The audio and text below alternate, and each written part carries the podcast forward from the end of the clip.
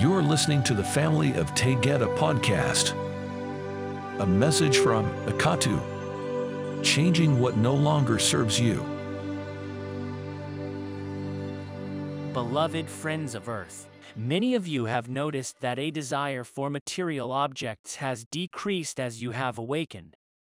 The reason for this might be obvious to you. The essence of light that is gathering souls to the grand shift is activated within your being.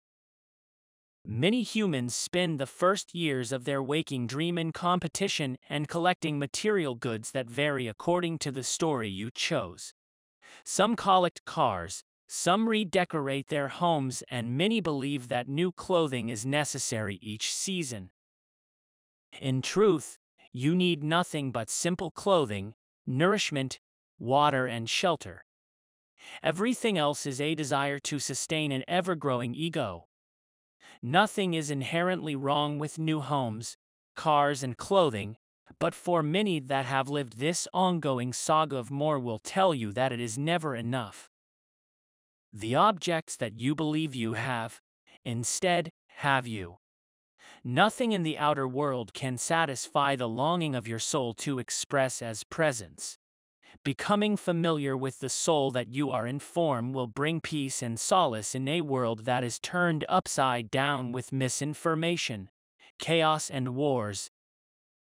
These are moments to clearly understand that identifying what serves you in light should be pursued and become a priority, and what no longer serves you should be purged from your story. Breathe deeply and have the intention to be honest about your life. Look at your surroundings. How many items have you added without necessity in the last years? Do you even notice these items that sit throughout your home? Do you have items of clothing not worn for years? Everything has energy, and purging your life from multiple objects and closets full of items you have forgotten will bring a noticed relaxation. Look at items and ask yourself if each one is serving you. If not, you might consider giving to another that is in lack, or discarding items that have no worth. You will be surprised to discover that nothing will be missed.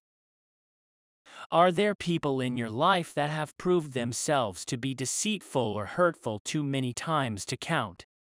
Are there people that your instinct tells you repeatedly are dangerous to your life? Listen to your soul and be guided to purge those from your life that would cause further harm. Your soul plan certainly allows you the free will to seek peace and avoid discord. Allow Spirit to be the path of light, and the love you seek will be discovered within. For there is nothing greater than the peace of aligning with your soul.